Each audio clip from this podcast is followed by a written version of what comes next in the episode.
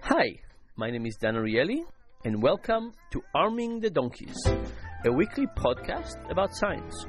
Every week, I will talk to one researcher about one project. We'll have a chat about what they found and what it means for our lives. Dan's guest this week is Danny Oppenheimer, assistant professor in the Department of Psychology at Princeton University. So I'm sitting here with Danny, and Danny, you're a professor in a small college called Uh, Princeton. Princeton. And uh, you just got tenure, right? Uh, yeah, I got tenure uh, a couple of months ago. Couple of- Congratulations. Thank you so much. Uh, so does it mean you're on much more, many more committees right now? Uh, not yet, but I imagine that's uh, due any moment now. That's right. And um, so, so you work on something called fluency. Uh, yeah, that's t- correct. Uh, How to pronounce? What does it mean? it's about the ease of processing information and uh, a- a subjective experience that people have about how easy or difficult it is to process a piece of information. so, for example, this was very hard for me to understand what you just said. That's that's part of the issue. Uh, yes, that would be disfluent. So you can imagine if you were uh, to go into a bowling alley and pins were crashing and loud music was playing and it was hard to hear what someone else was saying, that would be disfluent auditorily. Or if you were trying to bring to mind who won the Super Bowl this year, it'd be pretty easy because it just happened. But if you were to try to bring to mind Who was it? uh, this year, it was the Steelers. uh, you'd have to, if you were trying to think about five years ago, it would be a lot harder, and so it would feel disfluent. It would feel hard. Okay, and you uh, want to suggest that this has something to do with stocks in the stock market? Uh, yes, so it, it turns out that the ease of processing information is one of the cues we use to, towards how valuable that inform, uh, the piece of information is. So uh, a stock can be judged uh, by a lot of things, by how profitable the company is, for example. Uh, you would hope. Uh, we would hope, yes. But one of the things that uh, that seems to drive people's judgments about how much the stock should be worth is how easy it is for them to process information about that stock. So, for example, how difficult the news is about the stock. Well, that could be some, although the, what we've looked at is uh, how, how difficult it is to pronounce the name of the stock. The name of the stock. Who cares?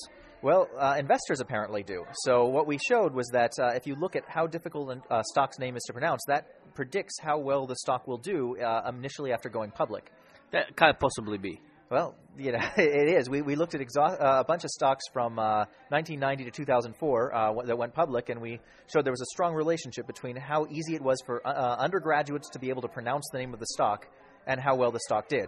So, so don't the people who pick stocks pick names for the stocks know that?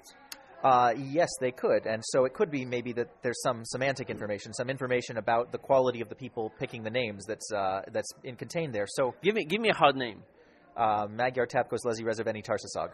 There's a stock with this name. Yes, it's a Hungarian telecommunications company. It's actually the hardest to pronounce uh, name from our sample. Okay, so what, what happened to these guys? Well, those guys went under. and you think it's because of their name. Oh well, I, I think there may be a lot of things behi- uh, behind that, but one of the factors that drove uh, the, the the pronunciation drives prices to some degree early on. So, so give me more detail about how does that look? How do you really get your data? Well, what we do is we, we go to the stock market and we get the names of companies that have gone public. And then we uh, bring in a bunch of undergraduates and we ask them imagine that you were an MC at a ceremony and you had to name the names of these stocks. How difficult would it be on a scale of 1 to 10, where 1 is really easy to pronounce the name and 10 is very difficult?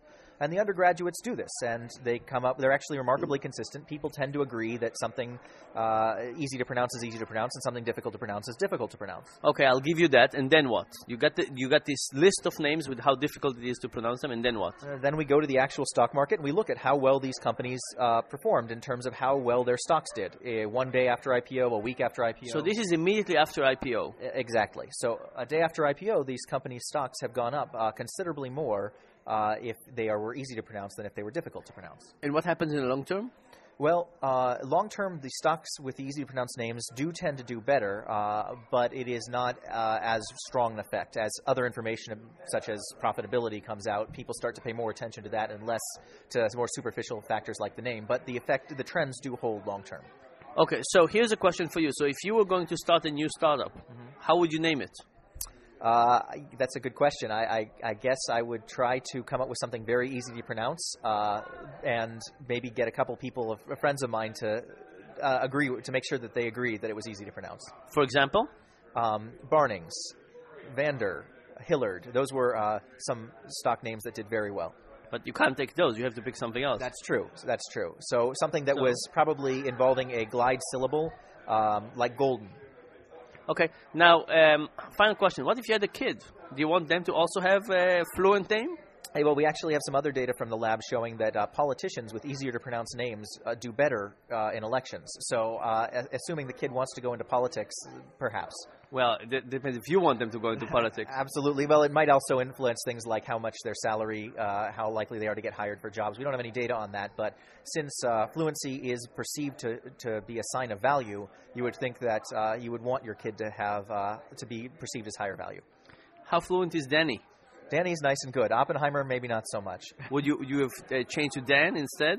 Uh, you know, anyone named Dan is clearly brilliant at what they do. No, but is it is it more fluent to be Dan or Danny? I, I think both are pretty fluent, uh, but if I were to make it something like, you know, Zarflax, that might not be. Okay, Danny, thank you very much. Thank you. This has been Arming the Donkeys, a weekly podcast with Dan Ariely, professor of behavioral economics at Duke University. Learn more at predictablyirrational.com.